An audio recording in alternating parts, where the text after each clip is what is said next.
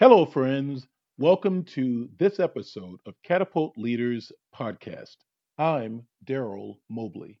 Today's topic Nobody leaves heaven, everybody tries to leave hell.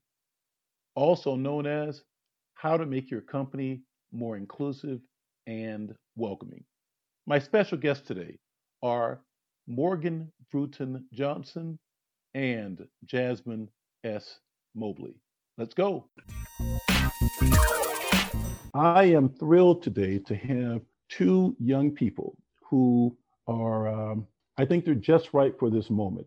You know, we talk about what corporate America can do, what it needs to do to make itself inclusive, to make it an equitable environment, all this other wonderful stuff. And I've talked with a lot of people, a lot of people who know a lot of things, a lot of people who've been in the game for decades, not just a few years. There's a wisdom with that, and it's correct, it's right, it's wonderful. However, I wanted to talk to people who maybe were just just getting started in their professional career. They've been in it enough to know how cold the water is, but they're not so old that they think they know everything, right? That's why I have today two young achievers, Morgan Bruton Johnson, and I'm going to let them introduce themselves briefly, and Jasmine Mobley. And let me start with Morgan. Morgan, can you tell the audience who are you and what, what are you doing now? Yeah, absolutely. Um, so my name is Morgan. I am in my mid 20s. I am currently a dual degree graduate student pursuing my master's in public policy and my master's in business.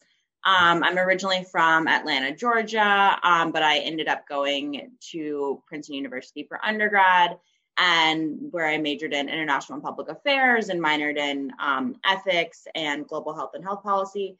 And from there, I went to New York where I consulted for a couple of years before deciding that I wanted to go back to graduate school. But a lot of my kind of observations about corporate America are based on those years that I spent in consulting, both in my own company's culture and in the culture of our many clients that I that I worked with while I was there. So. Oh, you, oh, you observed the culture of your clients as well. That's very good. very, very, very, very good. Well, thank you. And Jasmine, other than the not well kept secret that you're my daughter, would you tell tell the audience about yourself, please? Yeah, I, my name is Jasmine Mobley. I recently finished my MBA at Columbia University. I did my undergrad at the University of Chicago, where I played volleyball, and I was an econ major so naturally thought I should go into investment banking. So I did that for a few years in New York, which then prompted me to it was great, great people, great experience, but it wasn't what I wanted. So that prompted me to go to business school to switch careers and i'm now a senior brand manager at procter & gamble um, working in the fem care business so very very different um, from investment banking but i really i love it um, and i definitely relate to the consumer a lot more Oh, it, oh, relate to the consumer. Did you ever talk about the consumer when you were in investment banking? No, not no, really. No, I was gonna give an answer, and I'm like, well, not really. Not really, not really. Yeah. no problem. No problem at all. Well, let, let me do this. Um, but I have to ask you, Morgan, who did you work for in New York? So in New York, I was consulting at um, Bain and Company okay. um, in New York for okay. the years that I was there. Okay, perfect. And about how many uh, client companies do you think you had the opportunity to observe while there? Um, while I was there, I observed uh, about five different clients, okay. a range yeah. of for-profit and pro bono clients. Um, okay. So I got a pretty big spectrum of experience. Yeah, that's good. That's good. Uh, Jasmine, what about you? You worked for whom and, and, and uh, Citigroup in New York. Citigroup. And how many different clients would you say you observed you all doing projects for? A lot. I, I honestly, I don't know. Gosh, during my time maybe like 50 yeah just a lot of a lot of lot, yeah, I, I, observe okay in the environment. Okay and this is all this is pre covid right for you and your work was pre covid right? So you had a, a natural experience in corporate america your first years. There are so many people like you and i can tell you back when i was uh, at your stage um, you know we were the blind leading the blind. We really were. We didn't know anything. We knew we didn't know anything and we didn't know anyone who knew anything, right? So it wasn't even like someone who'd done it. They had 20 years in. So this is really fantastic. So today we're going to talk about two big things I want to cover today. And one is it's my five things, right? Five things that you think companies can do to create a welcoming inclusive, equitable environment for Black professionals.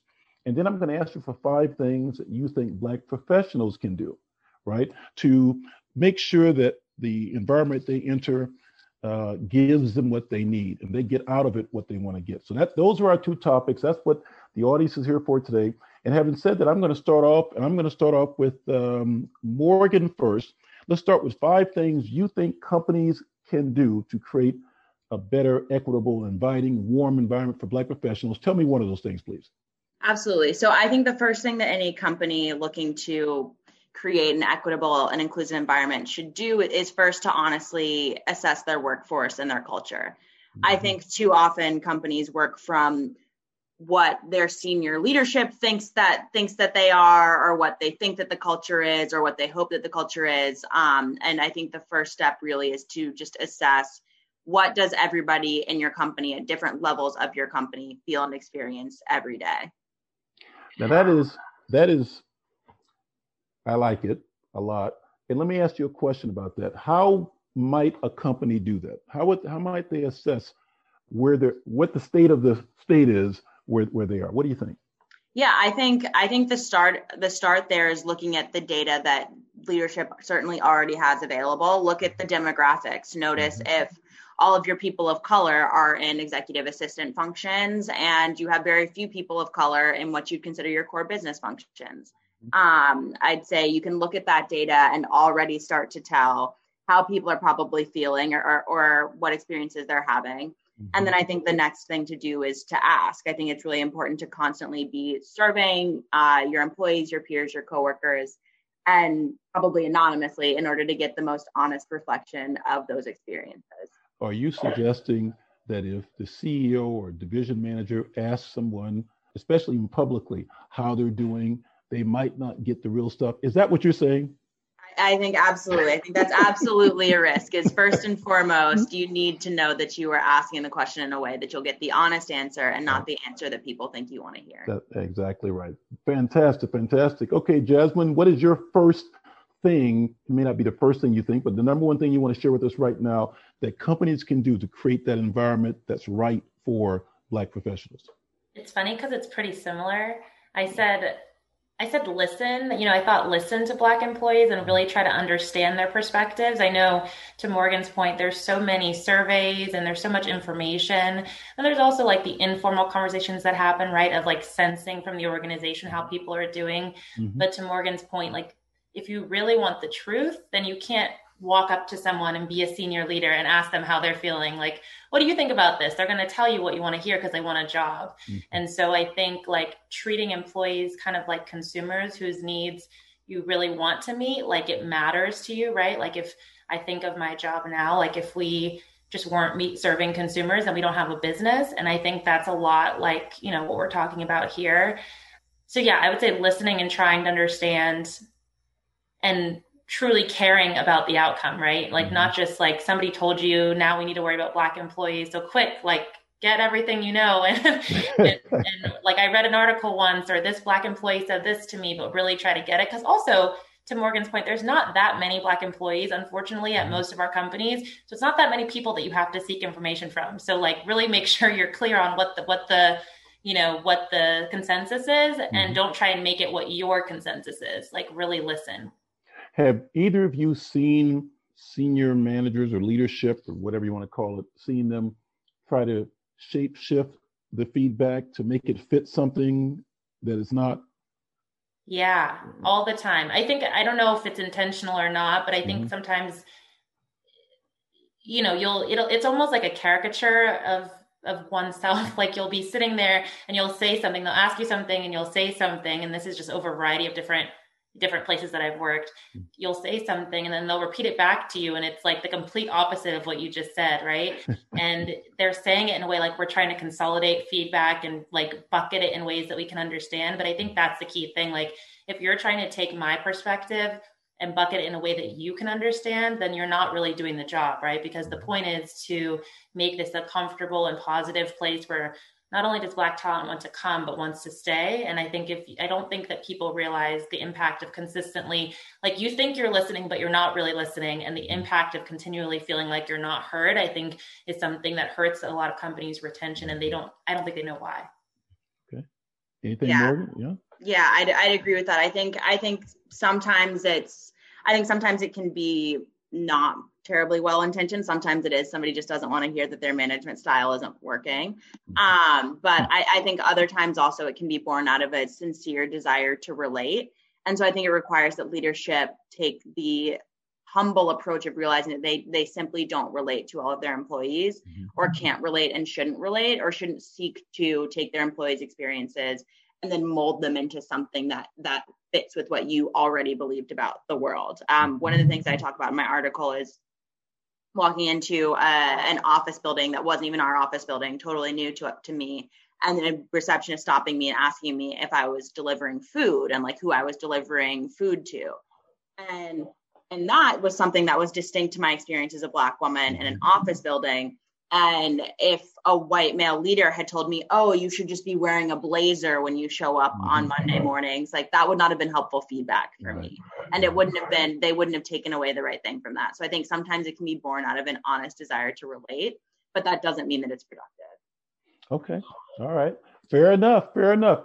What's the second thing you want to share with us, Morgan, for ways companies, of the five, companies can make the environment equitable, inclusive, and welcoming to Black professionals?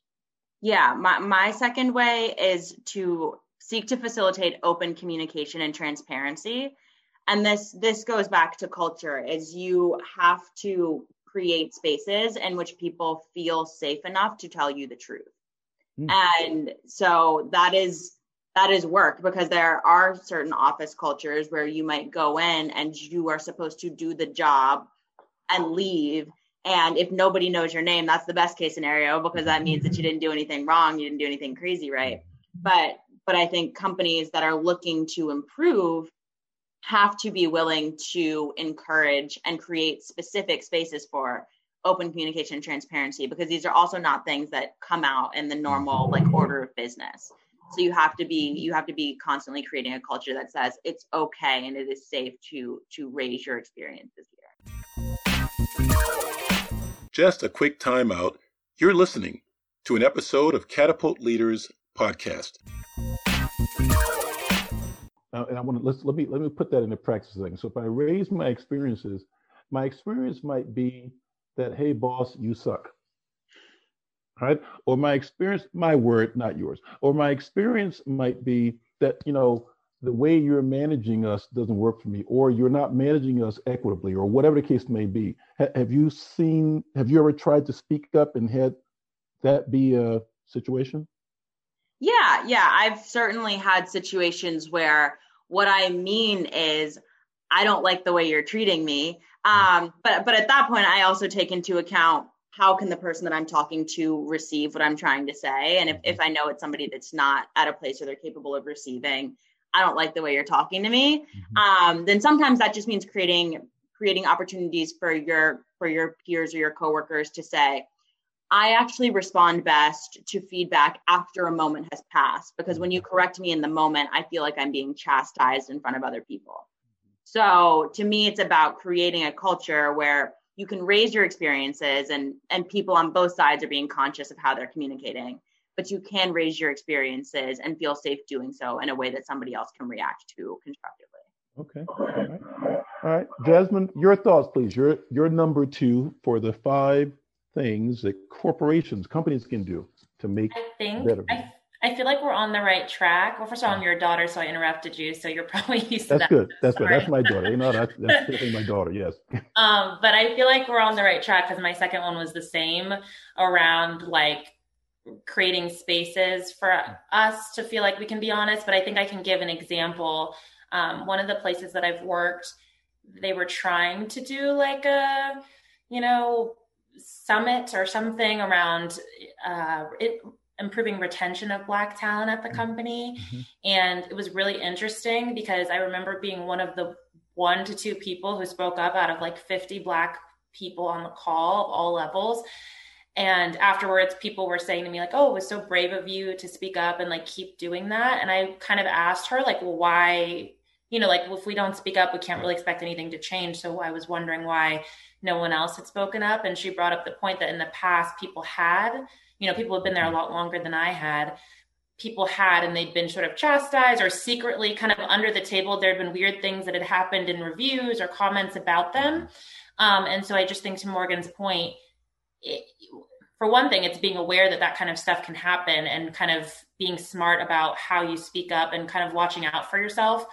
Um, but also, I think making sure that when you say you want feedback, you can't choose what kind of feedback that you want right mm-hmm. like and and the feedback is not maybe the same you know in business i think it can be very polite feedback of like oh i wish and this and that yeah. but like at this point what we've been doing, we being corporate America has been doing for all this time has clearly not worked. And it's not just because 2020 and Black Lives Matter happened, like it has been not working since you were, you know, starting out in your career to now. So I think people really need to just get comfortable with being uncomfortable. And to Morgan's point, knowing that like, you know, you may be, you are an expert in your business, but you may not be on this topic. So really just like actually you said to me as a kid you know humbling yourself to knowledge and somebody who might know more than you on this thing and uh, be okay with whatever you hear or just don't ask for feedback right? Um, one of the two. Right. There, there's that right? Just don't ask right? And let me just say this now for all the listeners. I'll ask the question. You two have never met each other. Is that correct? No. Yeah. Um, never met. correct. right? And so you you didn't coordinate beforehand with your answers no, we never met, never seen each other. there you go. Okay, so this is good. No, this is good. I want people to have a sense, a context of where this information is coming from. So that is fantastic. Okay, Morgan, your third way that companies can make it a better place for Black professionals. Absolutely. Uh, so my third way is to encourage peer-to-peer accountability. And so what that means is I think there's there are a lot of opportunities for peers to hold each other accountable before you get to escalating things, which mm-hmm. is my fourth point, which is there needs to be a way to escalate things. But before that happens, you should be striving to encourage peer to peer accountability so that things don't have to be escalated. No mm-hmm. one likes for things to be escalated. Uh, mm-hmm. and and what people, what especially Black employees want, is for things to be resolved with as little extra effort on their part as possible. And so for me, what good looks like on this is uh, is I had um, a supervisor who was great, who he would say, "Hey, hold me accountable if you notice me doing this again." And he would say not just to me, but to everyone on our team. And he would say, "Let me know if you notice me doing this again, or let me know if you see this happen again." Okay. And so by him creating that opportunity for us to hold him accountable, it took a weight off my shoulders because I said, if I don't see this, I know somebody else will, and somebody will let him know mm-hmm. um, that he needs to course correct. And it was just nice to know that a he was receptive to that, and b that real change would come of it because he was he was spreading the opportunity for us to hold him accountable. Okay, I, am going to interrupt here by asking. I'm going to ask you all a question. If you can think back to those first, uh, how long were you working at Bain before you left, Morgan? Uh, I was working at Bain for about two years. That's good. And, and Jasmine, you were two years at with Citi, is that correct? Okay, good. So I want to, make sure I again I'm trying to make sure the audience understands this. So I'm going to ask you a question. I'd like each of you to answer. On a scale of one to ten, with ten being you were at your authentic best, you gave your absolute best, you were able to give your best to the to the company. What do you think your number was at Bain or at Citi? And what do you think it uh, what do you think was the external thing that stopped it from being a 10 unless it was a 10? Morgan. Yeah, I think this is this was hard to answer for consulting and I, imagine also for investment banking because it differs so much mm-hmm. project by project mm-hmm. um, i would say at my worst the answer was probably a three or 4 mm-hmm. um, and I that that was really due to kind of the absence of things that I'm that I'm mentioning that I will mm-hmm. mention, which was mm-hmm. a feeling that I I wasn't being heard. There wasn't there weren't opportunities for me to speak up. Mm-hmm. When I mm-hmm. did speak up, it wasn't going anywhere. So it was a mm-hmm. feeling of being trapped. I think that kept me from being at my best. Trapped. Wow. That that feeling of I'm think I'm communicating everything I can, but I don't feel like it's going anywhere. I don't mm-hmm. feel like it has the potential to create change um, and and ultimately, fortunately, I did get out of that out of that project in that situation mm-hmm. and things improved in the future. But I would say, like, at my worst, I would definitely say I was at about a three or a four. Wow, wow. And and what do you think you could have been going looking back in time? I know you're looking back and it's yourself and judge it's hard, but help me a second. Looking back, if the environment had been inviting, inclusive, you could say your piece, you it was, you know, you felt like you were being supported. What do you think? Honestly, looking back, me, you know, perfection is hard, but what do you think you could have been? Yeah, I think I can say that on my on some of my best cases, um, I think I was probably at around an eight. Like mm-hmm. nowhere's nowhere's perfect. There right. were still times where I was on a team that was all men and they were talking about sports for forever right. and maybe they made fun of me when I brought up pop culture or right. or what have you. So not, nothing's perfect, but I'd I'd say at my best and I did experience some really really great teams and mm-hmm. and experiences. I would I was at an eight. So there was real range there. That's excellent. That's like no, that that's that's a difference. That benefits the company, it benefits everyone, and you feel better about yourself and everything. Jasmine, what about you? What one to ten? What do you think? What do you think you were, and what do you think you could have been? This is funny because this was like five years ago for me when I mm-hmm. started that job, and I honestly think I kind of blacked it out of my mind. To be honest with you, you know that you know that pretty well. I had good experiences there for sure, but it's um, it just wasn't. It just like when you're talking about, I think I think perhaps in general, investment banking is not necessarily known for developing its people or these things that you're really asking about, right? In terms of, you know, making sure that it's an inclusive environment. I don't think I ever heard that word. I'm not saying that it wasn't discussed. I just don't remember ever hearing it. Mm-hmm. So I don't think that was a focus. Mm-hmm. Um, and I've had other work experiences obviously since then. So I think probably at my worst, how can you be at your best when you sleep for two hours? I don't know. At my like consistently at my worst, I don't know, probably like a two in terms of being my authentic self. Like I feel like I was just kind of running and going and doing what had to be done, to be honest with you, which I mean, you know well. And um I feel like at my best, which I didn't really discover until I left that job, mm-hmm. I would say like a nine or a 10, mm-hmm. honestly, like where I really feel fulfilled in what I'm doing. No place is perfect to Morgan's point at all. And like these discussions still happen no matter how perfect the company seems. Mm-hmm. But I think the fact that the discussions are trying to be had and that like employee development is like one of the top things that managers really think about um, where i am now and at other companies that i've been then i think that makes a difference like what you're focusing on is kind of what you get right mm-hmm. i think mm-hmm. if you talk to a lot of people who you know have done both of the kind of career paths that i've done i'm sure you would get pretty similar answers wow okay so okay jazz what about your number three for uh, ways companies can create an, an, inclusive, inviting, and wonderful environment for Black professionals. Which, by the way, let me say this also for listeners. What I've discovered in my life, when you create an environment that is inviting and inclusive and, and productive for Black employees, Black professionals, everybody benefits. Because in everybody, it's good for everybody. I mean, it's a wonderful place for everybody when it's good, good for this group. But it can be good for one group and not good for black professionals and that's what we're trying to address here. So i'm sorry jasmine go ahead. Number three please. No that's good. You're my dad so you interrupt me too right? Goes just kidding. So i would say creating a it kind of is on the point that you were just making but creating a concerted action plan to attract and keep black talent and that those are like two separate things and they look different and what's needed is different. I mean for um, keeping for keeping and for and for yeah, retaining, okay? Attracting, attracting retaining. are different. Okay. And I think companies will say, oh, like we got, you know, whatever number of black talent this year, like great. You know, now we'll just focus on keeping people on retention. And it's like, okay, but like you also are not like your numbers for incoming people are not great. They're just better than they were, right? And like you need to focus on all of it. And there's separate kind of action plans because I think people think by just hiring us, mm-hmm. okay, we did it you know, and then they don't know why three years later everybody's gone and they have to start over again. And I think it would just be better for the companies and for the employees, right? If we got clear on why that's happening and then you can solve for it, right? Because it's expensive to continue to have to hire and redo your plans and all that stuff. So I would say creating a clear plan. And I think also in doing that, making it a clear priority and imperative for the business um, that you understand why what's happening is happening, right? Why maybe you're offering people jobs and they're not taking them or why people are leaving maybe faster than you'd hoped. Um, and then just making that your focus, right? Make succeeding with Black employees your focus. And I think I've talked to you about this before, Dad, but like, you know, people will say, okay, like we need to get Black employees. or excuse me, we need to get diverse employees, right? And then they'll just be like, that's it, right? And then they'll look back and wonder five years later why there's nobody black.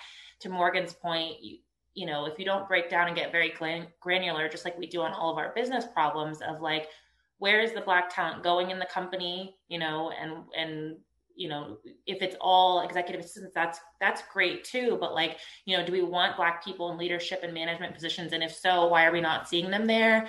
they surely exist so you need to figure out what's going wrong with the way that you're you're speaking to people finding people where you're looking for people um, so i think just being super clear because if you're not clear black always gets lost confused conflummoxed and then we're just panicking whenever you know black lives matter comes around again then everyone's panicking because now you realize because somebody died mm-hmm. right as opposed to this has always been a problem and get very clear like there'd be no business decision that would be acceptable to be just like we don't know like we don't know how we got here and we'll try our best and we'll see like that's absolutely crazy so it needs right. to not be true for this number as well you're correct. When it comes to hiring retaining uh, and advancing black professionals uh, people are allowed to say i don't know a lot. Nobody tries to leave heaven but everybody's trying to get out of hell. And so when you if you're in a situation companies where people are leaving you let's be clear it's not heaven. Whatever you think it is it's not heaven. So there you go. Okay morgan number four number four for ways companies can can improve and can put together an environment that works for black professionals yeah absolutely my number four and this is kind of a jumping off point from my last point about encouraging peer-to-peer accountability mm-hmm. but my number four is establishing uh, formal upward feedback and reporting channels mm. it there has to be a forum where individuals don't just get feedback from their supervisors, but individuals can report up to their supervisors and, and above their supervisors if necessary. Mm-hmm. Um, we, we've talked about the challenges of being leadership or management and not not having your for example your thumb on the pulse of what people in mm-hmm. different roles or different functions are feeling mm-hmm. and upward feedback is a really important way to do that and so I think it's critical that you have those formal channels for both upward feedback and reporting when there's an incident.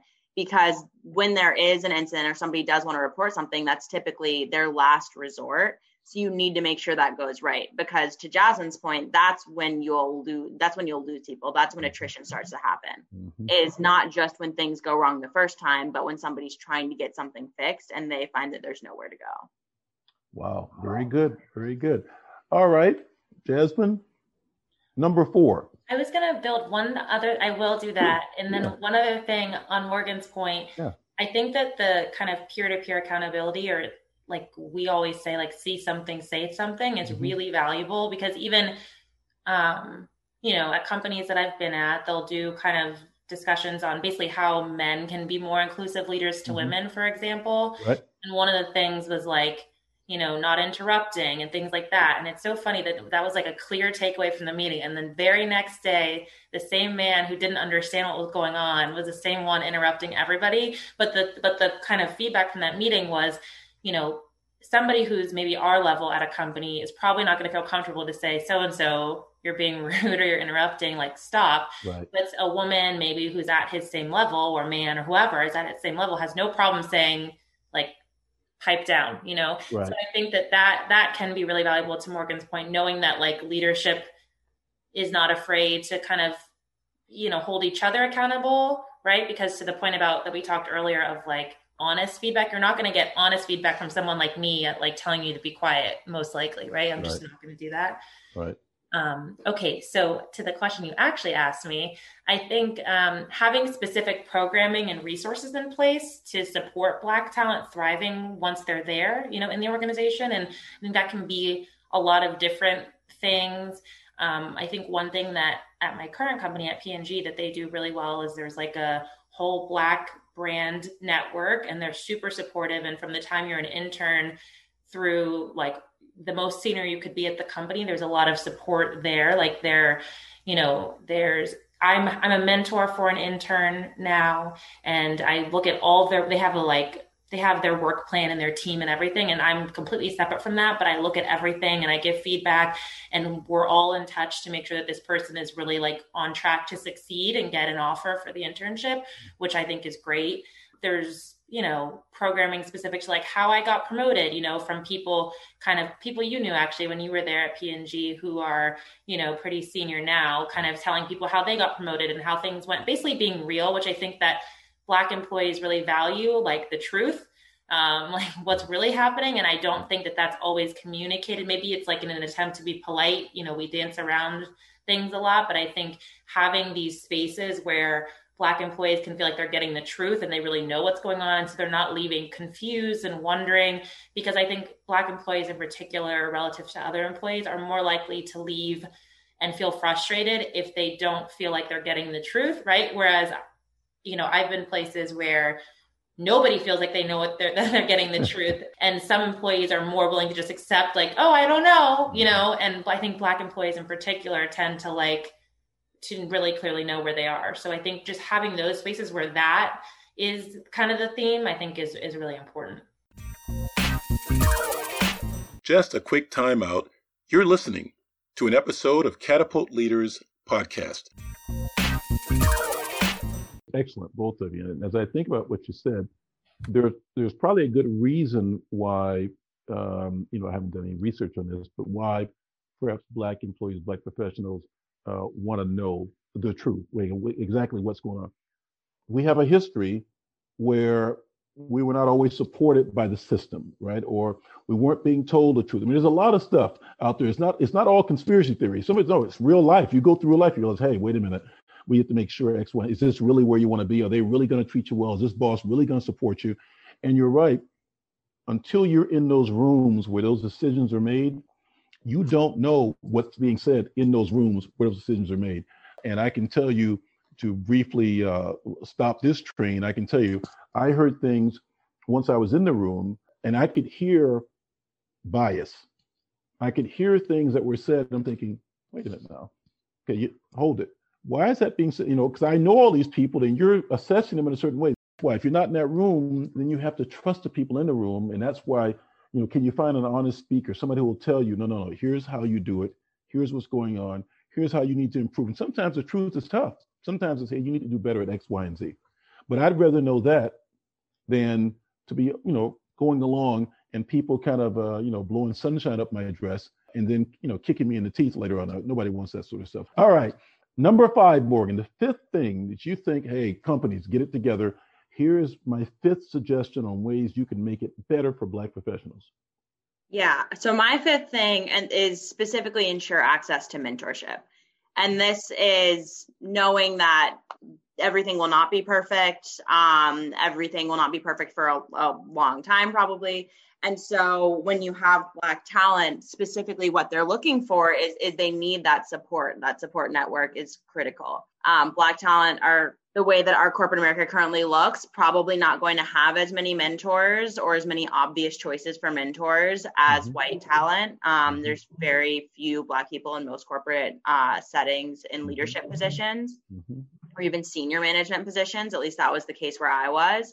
Um, and so ensuring that your Black talent has somewhere to go for support and for guidance mm-hmm. is incredibly important. If you don't have the senior leadership numbers, like a make that a priority because that will also be key to retention and to your black employees thriving and having a positive experience.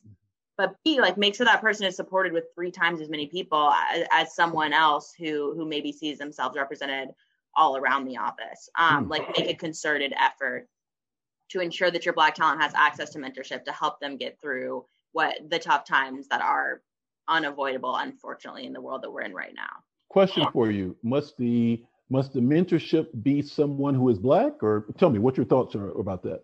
Yeah i, I mean i think ideally someone who's black because there will be things that that other people can't relate to. It, it's mm-hmm. ideal. I think at the same time one of the things that i've spoken about being uh, feeling guilty about was that there were only two or three black senior leaders uh, at my old job. And that was really hard because i felt guilty taking up their time because like Jasmine said, companies will do a lot of recruiting, but not so much retention. Mm-hmm. And now all of a sudden they've hired 20, 20 black people in the first three years, and we're all going to the same three right. senior leaders for support. Right. So I don't, I don't think that they have to be black. That's just not feasible in some places, or you can't, you can't, you can't expect a, a deep relationship with somebody if they're mentoring a lot of more junior black people. Um, but I think that the hope there is that they can relate to different elements of the experience, and they're people that are conscious enough to know where they can't relate, but still give the best advice they can. Okay. Okay. All right. Very good. Very good. Jasmine, number five, please. Your fifth, your list of five things that corporate America can do to make it all a wonderful, glorious place. Unless you want to comment on what Morgan was saying. Um, I've, I always have a comment, but I I was just gonna say that um, yeah, I think that one thing we we have I mean at the company that I'm at right now, I have a black mentor and I also have another mentor in my division who is not black. Mm-hmm. And I think they try their initial attempt, right, was to give every give us all all like the not that many of us that there are, give us all like, you know, black mentors all the way up. So you could kind of see what your career path could look like as you stay in the company. Mm-hmm. Um, obviously, to Morgan's point, that's not always feasible, but I think that it's nice. Like I have like a, a mentor who's been in the company for six years hmm. who is black and he's great and he was my mentor in the internship as well and then there's i have another mentor who's been in the company for like 15 years um, and she is not black um, and she's but she's in my division so i think that like to morgan's point to the extent you can have at least one touch point who is black but i think that something that they've done really well um, at p&g is they like if if you have a mentor who is not black and there's a black related question, right? Like mm-hmm. clearly specific to that experience. Like they will do a really good job to Morgan's point of finding someone who can answer your question, mm-hmm. um, right? Or be a resource for that. And even if they're not a formal mentor, but they kind of have some experience or can address some thoughts, questions, concerns you might have just about planning your future at the company. Mm-hmm. Um, so that's what that's what I would add on that. So I just agree and um, have seen that work work well when they can't give you a black mentor. Let me ask you a question. Do you feel different about the advice you get from your mentor who is black than you, than you do from the mentor who is not black, or is is just it's all information you're taking in? I personally, I think that I have benefited from trying to take all information as as good information, right? Mm-hmm. Like any information that someone can give me, I try to take that and and make it helpful from for me. Mm-hmm. I think that my and maybe this is by virtue of the fact that he's younger in the company. We've known each other now for 2 or 3 years, mm-hmm. but my black mentor, I do think it's much more informal. Like I'm getting the real answers to my questions as opposed to the corporate answer to my questions, which doesn't mean that the other answers I'm getting are not good and helpful. Mm-hmm but I do feel more comfortable with that. And mm-hmm. as you know, in my life, I've been around a ton of different people of a ton of different backgrounds. So it's not an issue of not being comfortable around people of different backgrounds. Right. I think I'm very, right. but I do think that the feedback that I'm getting from my black mentor mm-hmm. is just a lot more like if I were talking to you and asking you a question, mm-hmm. like you actually want me to do well and you're really mm-hmm. trying to get to the mm-hmm. to the root of the whatever question I'm I'm asking. Okay. Um so in that regard, yeah. Good. Okay. Morgan, anything on that, or you uh, let that one fly? Yeah, no, I, I think that to, to Jocelyn's point, it's about having like different expectations for different relationships and mm-hmm. knowing what certain people can and can't give you. I think I was in an inverse situation where there unfortunately were not a lot of black leaders kind of like in the middle in between mm-hmm. like me and super senior people mm-hmm. mm-hmm. um so those relationships were slightly more formal than my other mentorship relationships because that mm-hmm. person their time was incredibly limited. It was yeah. like if I am if I'm taking up your time, I'm I have like these specific asks. I want to do this, this, and this, and then I got to get out because you're busy. Okay. Um, and so for me, that meant that I had less formal relationships with mentors who were not black, but I was being more straightforward with them, and I intentionally picked people who I could be more straightforward with them. Mm-hmm. And I would say, "You're not going to be able to understand this, so I just need you to hear me then." Okay. Like you're not going to fully get this, but just know that I'm upset. Okay. And and that was also really valuable. So I think it's being smart and intentional about the types of relationships that you have with people available to you. You know, the information you two have shared, I, remember five things companies can do to make it more inclusive, more open, more welcoming, better, equitable, all the right words for Black professionals has been fantastic. But to know me is to know that uh, I like owning my stuff, right? Like I own my stuff. So I always think about what can I do? And that's why my next round of questions or my next question or point to you is I want to know five things that Black professionals can do to make that environment one that works for them. You know, I think that's in, this is an important point because um, I forget who said it way, way back in the day, that way back 100 something years ago.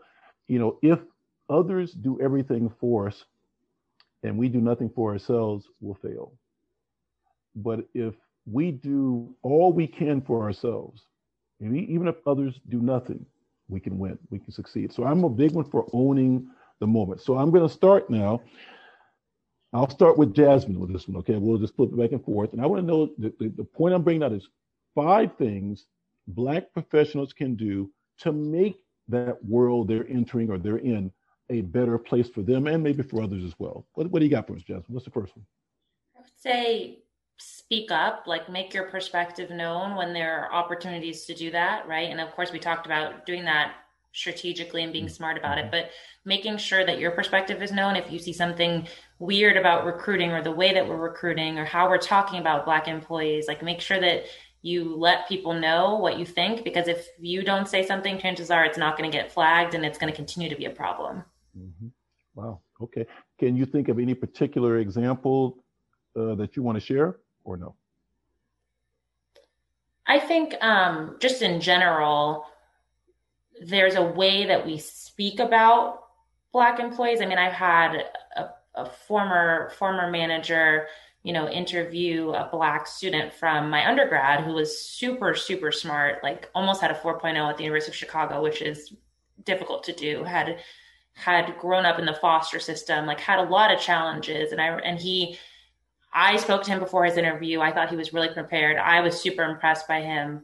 And um, after his interview, I asked how he had done and the guy came over to me and he's like, Well, you know, I can't put my finger on it. He's just not really polished. And I was like, What like what does that mean? Right. Because I'm sure he knew the answer to every single question. And he couldn't under and you know, this is somebody who hired friends who golfed with him and kids' friends who went to the same frat and all these things, which is again fine. But I think you have to really try to understand, you know, and I had to and I had to speak up and say, you know, when we if you can't tell me why you think he's not polished, then perhaps we need to reevaluate, you know, our assumptions here. And I think that there's a lot of things like that that happen that probably we're not even involved in the conversations of, right? Had I not asked, like, I'm sure I would have never heard and he would have never gotten an offer and we would just never know and it would have been a mystery. But I think those sorts of biases, right? Like just because somebody didn't grow up in the Hamptons doesn't mean that they're not polished, right? They're just different than you. And really trying to separate like not qualified to do this job from not the same as me. Um, and for me, that was something where I felt like I had to to speak up. Let me let me ask you about that a second. It had to take I don't know if you recognize it at the time, it had to take a lot of courage to step up like that. Would you, would you agree? Did you feel like this was, oh my God, I, should I say something? Or, or, did you just, you weren't even thinking about it? You just started shooting from the hip? No, I wasn't, I was not shooting from the hip at work. Only in the house. When only when I talk to you do I start shooting from the hip. Perfect. Um, Perfect. but no, I, I mean, I thought about it. I paused, like I was sitting there and he was carrying on and like laughing about it to people. Um, but I, I, you know, I spoke, you know, afterwards. I didn't want to, you know, to Morgan's right. point, don't embarrass people, right? Because I'm sure, even though I strongly disagree with what he was saying and his rationale, I don't think you win anything by discussing that, you know, in front of his peers, the boys, as it were. So I mm-hmm. think that, you know, it did probably take courage. And I think I like took some, I always try, I think, you know, like in work settings, I always try to like take a breath and like think about, do I really feel like this is something that can help the outcome of the situation? And if so, then you need to say something. And then if so, then when and how. Um, so I remember thinking about it and pausing on it. And I mean, of everything that I said, I blacked out of that experience in my life. I remember that. So I think it was probably impactful, okay. um, even though I didn't think of it that way. All right.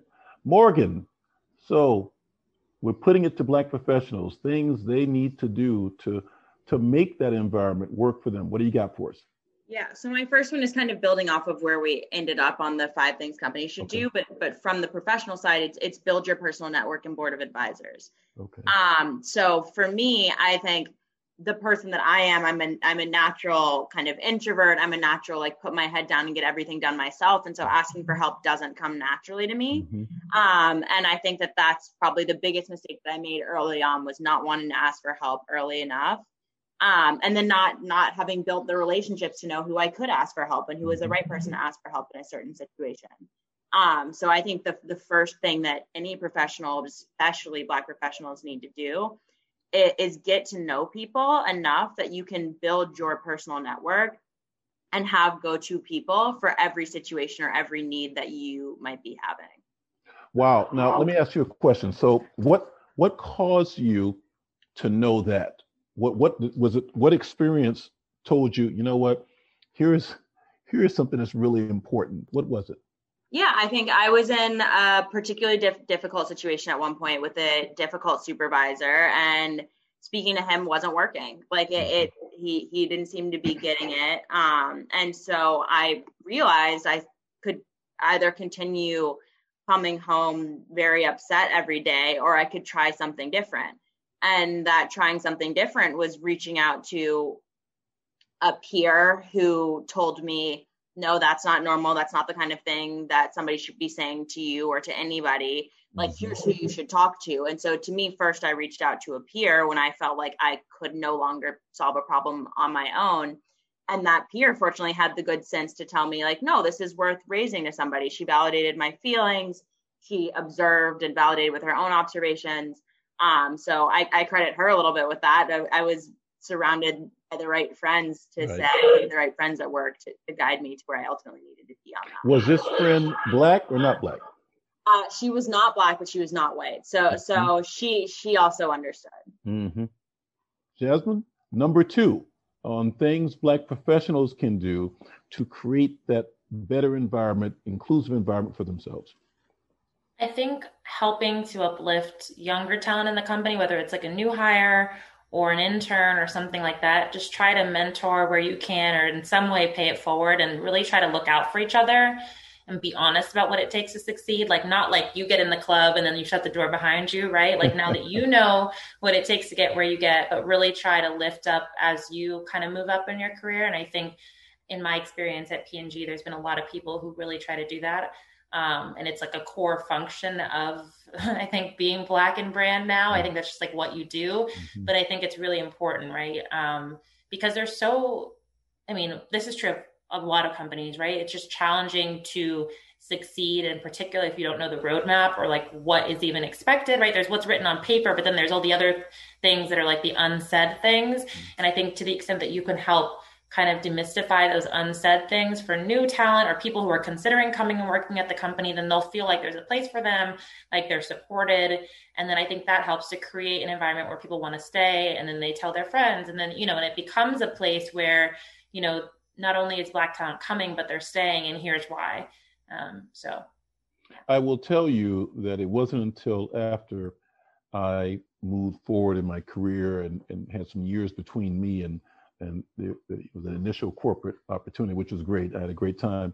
When I realized how many people who were not black had the hookup, they had connections. They knew people. Maybe their father or uncle or brother was in the same frat as their division manager, or I mean, these things. It was unbelievable. All these connections, which when I was your age and in it, I didn't, I wasn't aware of it. There was no LinkedIn. There was none of that stuff back then. So I just thought everybody we were all fresh and new to this world. No, we weren't. No, no, no, we were not fresh and new to this world.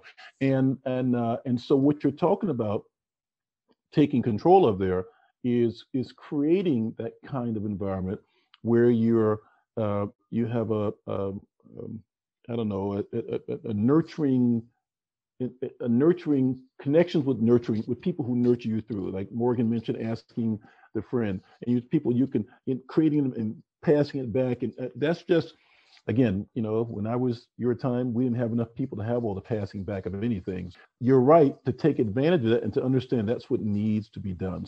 Very good. Morgan, what about you? Number two. Yeah, my, my second thing is uh, to be realistic about your personal capacity for work mm-hmm. versus advocacy in the office. This is a little bit of a self preservation tactic, but it can be really tempting. And especially now when every company has like a board of inclusion and an yeah. initiative and then X, Y, and Z, it can be a depending on the number of, of black people at your firm, you might be one of the few people that can take that on. That's that's legitimately qualified to tell anybody what to do on those issues. Right. Um, and it can be tempting to either feel like you have to do that because you're one of the only ones or because you don't want to say no and look like you're not a team player or to honestly really want to do that work like some people are really called to that work and really want to do it mm-hmm. but if it's outside of your core job you have to be realistic about how much capacity and how much of yourself you can give and still do your job um, and it is at the end of the day you have to keep in mind one of those roles pays you and one of those roles does not. So, so don't lose the one that pays you because you're trying to do something that doesn't. Um, and that's a whole different discussion of if you find that you really are called to advocacy, make it a role. Ask your company to pay you extra for being the the also the global director of, of diversity or of inclusion. Oh. Um, but but be realistic about that because that is from the perspective of seeing things from others that's often work that your white peers are not being asked to do and so don't break your back for something that nobody else is being asked to do. Sometimes know when it's the right time to set your own boundaries and say, hey, this is work that really needs to be done. It cannot be me. Hire somebody if you need to hire somebody, get an outside firm to consult on it or contract on it, reach out to somebody else at a different office. This needs to be done, but but be realistic about how much of yourself you preserve for your core job and how much you give to, to advocacy and to doing other work. I, again, I'm going to talk about courage, okay? Because what you're talking about, once again, I want to make sure this is clear to all of us, all the Black professionals, that none of this stuff happens without courage. I mean, it's just it. There's there's no nobody's going to rub you on the back of your neck, and it's going to be this perfect world. You have to do nothing. You have to do things. And what you're talking about, you know, stepping forward and saying, hey, even if it's this needs to be done, I can't do it, but there here are the options for you. Get it done. That takes a certain amount of courage, and I would I would encourage all of us to have the courage to create the change that we say we want and to step forward. And you said if you're not able, if you're not able, to, or if you're going to do it, I mean, I love your suggestion. If you say, you know what, I can spend time doing this, but hey, company, you're going to cut me off a little more because this is a whole nother thing I'm doing here. This is not like something insignificant. I'm here, I'm benefiting the individuals I work with, but also the company by retaining. So let, let's let's set something up and formalize this. I think very, very smart, very shrewd, but also very courageous. And so so far so far, you two are throwing strikes. Just a quick timeout. You're listening to an episode of Catapult Leaders podcast. All right. Jasmine, what's number three on things Black professionals can do to create an environment that is inclusive, inviting, and right for them? Before I answer number three, I was going to say that that's something I think I started talking and then I forgot to say this before, but consulting experts like is a real, I think, super important because clearly what we're doing isn't working, right? So, like, you know, whether that's experts on hiring or retaining Black talent, if it's a consultant or if it's like a company somebody who knows and hopefully god forbid the person on the you know hopefully they hire somebody who is black on the team and running things too right like hopefully you're not consulting a diversity you know firm that doesn't have anybody black because that they exist. Um, but really really doing that i think is super important. And i just wanted to say to morgan's point that's a really good thing that i've had to learn is that you and i think companies have to create space where you can say no. Um, but saying no to these things that you don't have time to do because at the end of the day and i think we don't always know this right? You get told that it's going to be really good for your reviews and how you're viewed in the company but in reality to morgan's point if you're not delivering on the business nobody really cares. Like you will get passed up for things because you're putting all of your sweat equity into this thing that you didn't really ask to do but now you're doing and it's a ton of time and it's optional but it's not really optional. Um, so i think that that that is a really good one. And just tying on morgan's point my third one was advocating for yourself.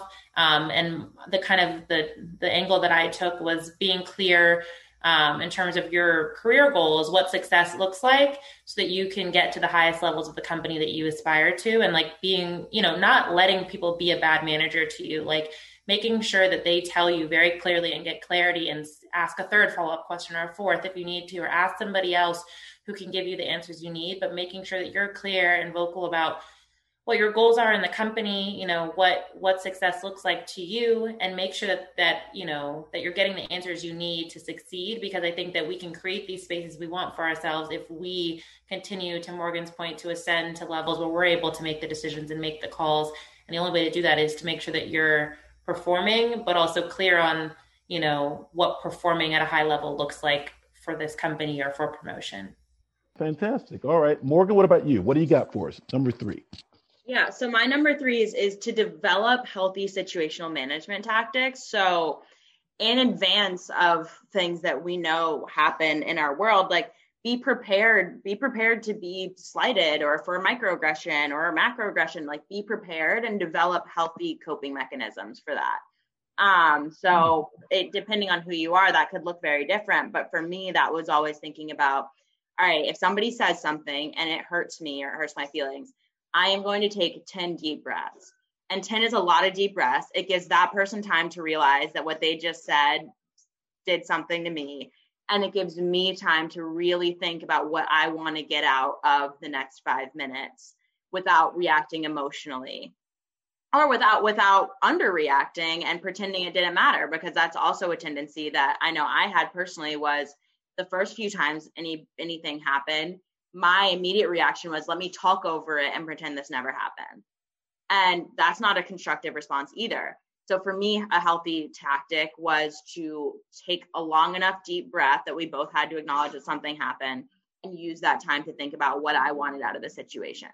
Um, for other people, that might be coming up with an immediate response for a comment they get all the time. If people are always asking about your hair, come up with something you're going to say to people when they come up to your, you about your hair that lets them know you've got to stop doing this, but that also doesn't leave you thinking about that interaction for the rest of the day and unable to live your life. Um, so that's my third one is is think about what is healthy for you and keep that in your back pocket whenever something does go wrong.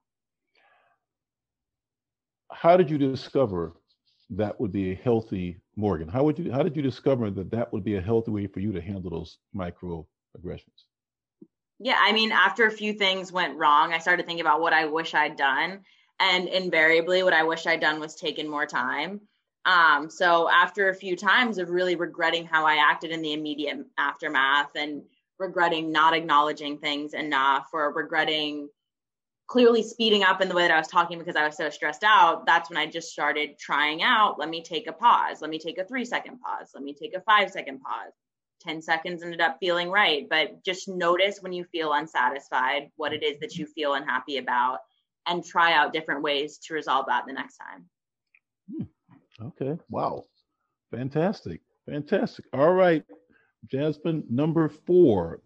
We're offering ways that Black professionals can create an environment that works for them in their corporation. What do you got?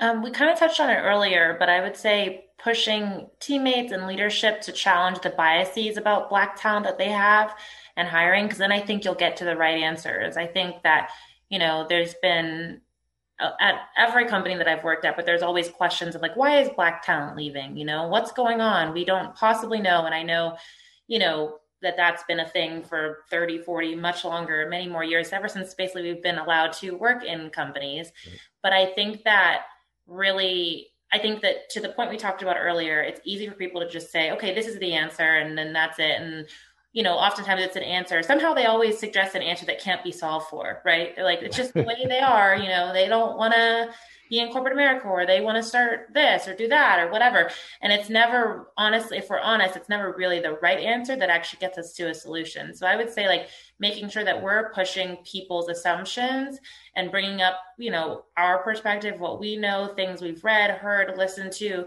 to really make sure that we get to the right answers. Because even the most, I'll say, well intentioned people have a lot of biases about Black people about Black talent and companies, about hiring Black people. Maybe they read it in a book or heard a seminar or God knows where they get it from. But I think just making sure that we're, you know, when appropriate, kind of pushing those assumptions so that those don't become the way that we think as institutions and then shape the way that we hire or don't hire. Wow. Throwing smoke here. Morgan, what about you? Number four on the ways Black professionals can help create an environment that is better for everyone. Yeah. So my number four kind of builds off of my number three, which is it's to establish soft and firm personal boundaries. So just know what are what are your boundaries? What are things that make you feel a way that you, won't allow people at work or your workplace to make you feel? and establish those boundaries for yourself know what feels right know what feels wrong and and be prepared to protect those boundaries um so i often had soft boundaries where if i felt like somebody was operating off of an assumption about me that wasn't correct or was making a comment that that they wouldn't have made to someone else like that was that was a soft boundary for me and i would joke around and i would say oh, why don't you ask? And then I would say the nearest white man in the room. Right. And so for me, there were some questions, some things that I just wouldn't entertain, and that was a soft boundary. Um, and then there were hard boundaries, which were things that if someone says something to me once, I read about this in my Harvard Business Review article. I had a supervisor ask me if my boyfriend was doing my work for me.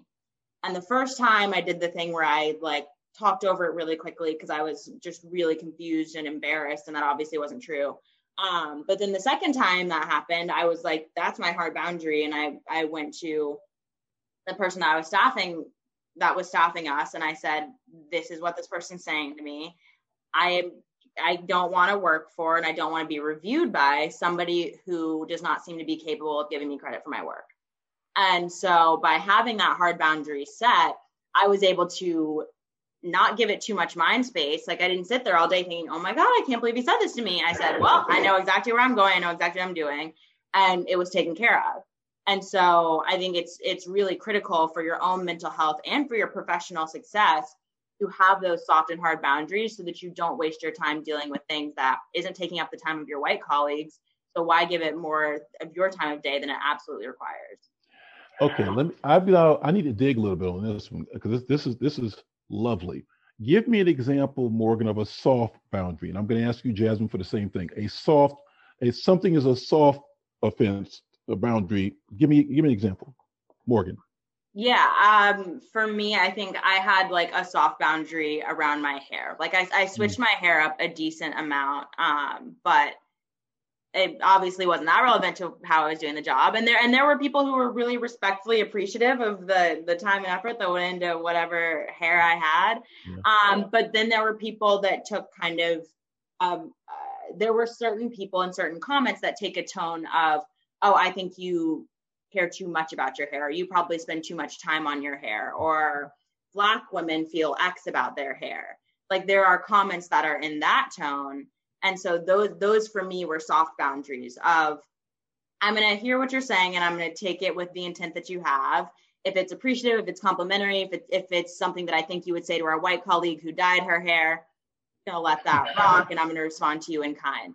But if I think that it's something that brings to it a different set of assumptions about me, that's when I'm going to say, like you said, like, oh, did you go to Atlanta just to get your hair done? I'm going to say, like, I don't know. Did did did James go back home to Long Island to get his hair done, like that's that was a soft boundary for me. Jasmine, soft boundary.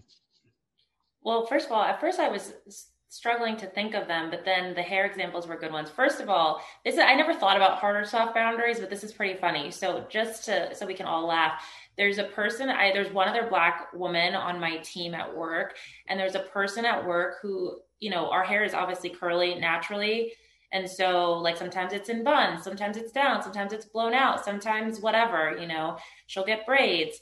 And every single time, like, literally any time, like, it could be anything. I could have had a ponytail in one day and not the other. Oh my gosh, your hair's gotten so long. Well, obviously not, right? Because it, it like, nobody's hair just grows. So then I have to explain, well, my hair is really curly, right? And then when I, you know, straighten it, it looks different. And the I know for a fact, the other girl and I are very close friends. I know for a fact she's given the same explanation 15 times, right? So that's just funny. And to Morgan's point, I don't even literally it doesn't even occur to me because I'm like, this is just so silly. Like we you're very smart. So obviously I'm sure that you know that like her hair could not have gone from short bob to long braids in the matter of a day. So that's very funny. Um, and then I would say also, you know, comments around like, oh, well, you know how it is. Like black people you know, like this or black people, you know, especially when we talk about hiring and and practices like that. Well, black people, you know, we should just go to the HBCUs and it's like, well, I mean, we should probably go to HBCUs, but also, you know, there's a lot of black people who didn't go to HBCUs. In fact, more black people didn't than did. And so like, you know, challenging these assumptions of like it's it's kind of like lazy lazy thinking, right? Of like, well, we don't know what to do, so we'll just go to the HBCUs. Like, we didn't even know what that acronym was yesterday, but like, you know, that's where we should go, right? Um, or they're asking me what the acronym is. They're like, you know, with the, um, uh, you know, and so I think that those sort of things are soft boundaries in the sense because like all I can do is really laugh because it's just, I mean, it's very smart people who somehow haven't had to make these sorts of connections before. Um, and I think that to Morgan's point, soft boundaries help you not be crazy at work, right? Mm. Not not feel crazed all the time. Because if I, I think if I consciously registered every microaggression or just at the least, you know, off color comment, I would be so stressed out every single day. And like Morgan said, we have so much work to do. You don't even have time, you know, to to, to talk about how you know so and so felt about you know how felt nervous to talk right. to a black employee like i don't have time to think about that or question right. what's wrong with you i just have to do my job so right. that's how i think about it wow yeah okay. and i would just i would add to that just that like also that your boundaries can flex with person like oh. there were there were like the black leadership in my firm I talk about my hair all day with them. Like I that's where we originated the like, oh, I'm going home to Atlanta to get my hair done joke. But it really matters the intent of yes. the of of the interaction or of the person coming to you. And so your soft boundaries really do need to be like flexible and personal in that way. Yeah. Very good. Very good. Okay. All right. If somebody was to to say to either of you, well, how do I how do I develop a list of my soft boundaries? How how, how do I know what, what they are or should be? Is there anything you might tell them? I mean, in theory, I've actually never thought of this before, but I think it's a good it's a good practice. I mean, in theory, you could literally write down all these things that we've experienced and decide basically to Morgan's point earlier about taking a breath, which of these things are worth your response and which ones aren't, right? And like what kind of response. Um, because some things are just like vehemently wrong, and some things are like, I'm just gonna laugh because I don't understand how you can possibly even think that. And I think right. that this is funny and you're funny. Um, and the you know, and those that there there's different things, right? There's some things that are just, you know, we had a at one of the companies I've worked at, we had a bias training and somebody spoke up and said, Well, it's not really my fault if I see a black person in the alley and I assume that they're more dangerous than a white person. Well, obviously, I had to say something about that because that is both stupid and dumb. Okay. And it doesn't make any sense. And it's not a soft boundary because if you say that and I sit there and I just keep my mouth shut, then everybody assumes, well, Jasmine was there. So it's fine. It's probably not a big deal, whatever. Um, you know, those things. And I never thought I would have a list like that, but I guess after five years working, I guess I do. So those things, there's some things that are just wrong and you have a visceral reaction to, and some things that are like, this is annoying.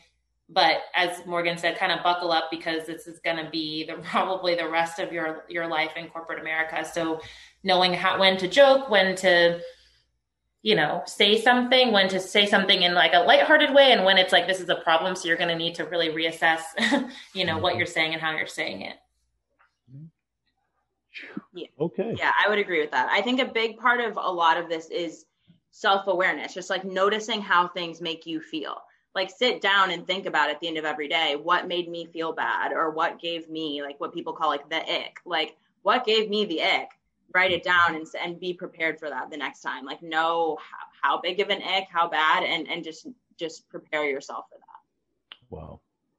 Wow. Okay. All right then. This is very. You're right. This is one of those. I'm I'm flashing back to Grandmaster Flash's classic. Don't push me because I'm close to the edge. I'm thinking I can I can imagine somebody pulling out their list of aggressions and deciding, wait a minute, okay, you just crossed the line, and then it then it goes sideways. So, okay. All right. What's number? What is it? Number five now? Jasmine, You're number five. Okay, Jasmine. The fifth and final uh, way that Black professionals can create a better environment for themselves in corporate America? Yeah, one thing that I've done, which I think can be helpful, um, is aiding in recruiting efforts where you can. You know, and I remember being on the other side of it. Like, I think it's, and again, to Morgan's point, obviously you can't do everything, but one thing I've chosen to do is be a part of helping bring in new talent because I think it's important to see others that look like you in the role that you're considering to help you be confident that you know there's a place for you here. So anything you can do, even if it's like being on a school recruiting team or helping with like we have this thing called brand camp where you know mbas who want to come black mbas black and actually other people of color mm. um, who are mbas who want to come work can like interact with other people of color who are who were MBAs and who are doing the same role. And I think you, you know there's days where they get to hear speakers and get to do case studies and engage with us and get their questions answered. So I think doing those kinds of things, if you can, just to show people that there's somebody like you, because if you don't see somebody like you at least somewhere doing what you want to do, then I think you're not going to, even if you feel like, oh, I can still do this, you may not feel like you want to, and you may not feel like you can see a clear path for yourself as you look up, you know, beyond mm. entry level. Wow. Okay. All right. Morgan, fifth yeah, and so final. My fifth and final thing, and I feel like I think it's Jasmine and I are a good pair on this because Jasmine has a lot of like outward looking things and what you can do for others. And I'm very much like, protect yourself. So I feel like we've covered the the full range of what matters. Um, but my fifth one is just ground your identity outside of work. Like, don't ever forget that your value does not come from work, that the person who supervises you or the person who writes your review has nothing to do with your value as a person or your success as a as an individual as a human being um so just ground your identity outside of work know what you want for yourself long term know that you are part of a bigger system for everybody in your life. Your supervisor may be in charge of your day, but your supervisor is thinking about you and themselves and the job they want to. Mm-hmm. So don't ever let somebody who only thinks about you sometimes determine how you feel about yourself all the time. Uh, so for me, that looked like I was um, a yoga instructor the whole time I was in New York. And I cared a lot more about how good of an instructor I was or what studio hours I could get um, than I did getting feedback from somebody who I didn't believe had my best interest in mind. So just don't ever give your value to a person or a company that you feel is not necessarily uh, prioritizing you in the same way. Let, let, me just make sure I restate this. I want to get it, I, I want to say it for the people in the back of the room. Don't let somebody who thinks about you some of the time determine how you think about yourself all of the time. Very strong, Morgan. Very strong. Very strong. All right. My goodness. Well, this has been great. I got one final question for you. And now that we've talked about the five things that companies can do to create a better environment for Black professionals, the five things Black professionals can do to create a better environment in corporations, what do you think the future holds? What what do you you say you're looking forward and and for you the future is of course you know you've got a lot of stuff in front of you. You know, give me some five years, to what ten years, three years. Pick your time and say here's what I think it holds. Morgan. I can say what I hope the future holds. I I hope that like you said, I, I don't rely on or believe that other people will be 100% of the solution. I hope that we there are enough um, allies and white professionals that they are making change where they can 100%. Mm-hmm. But I also think and hope that the future holds um, more of us in leadership, more of us making the decisions to make the workplace a more accommodating and inclusive place. Uh, like you said before, making workplaces a better place for Black people makes the workplace a better place for everyone. Um, that's called like in in academia the the lowered curb um, phenomenon when you had cities that decided to create the indentations or the ramps on your street curb so that people with wheelchairs could access it you didn't just make it easier for people in wheelchairs to get around your city you made it easier for pregnant women people who with certain muscle issues people who'd recently been injured people who were older by making by making changes that help some marginalized groups you help everyone. So i have to hope that it's more of us in leadership making those changes that in turn benefit everyone and make all of these workplaces more inclusive and a better place to be.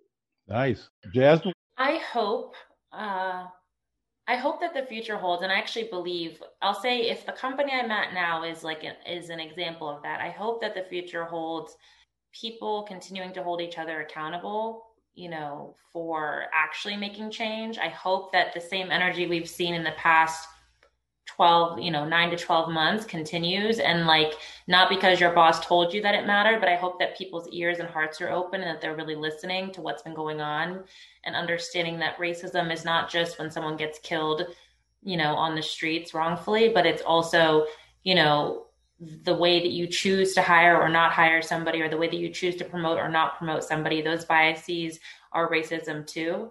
And so i hope that people can you know be honest with themselves about what biases have they held or they as an organization have held that have impacted where we are today and just realize it's wrong and then we have to fix it you know because i think that's what we do with every business decision. If we've gone wrong somewhere we have to say we were wrong and we have to say here's how we're going to move forward. And so i hope that i see that move forward and not that it's just of the moment until the next time something tragic happens and then we have to you know go through all of this again so i hope people are really listening that their hearts are open that they're not saying in the back of their head well it's not me or it's not this company because as you said if every place were heaven we would not be talking about retention and no matter how great a company is, every company is talking about retention, particularly with Black employees. So I hope that people are honest with themselves.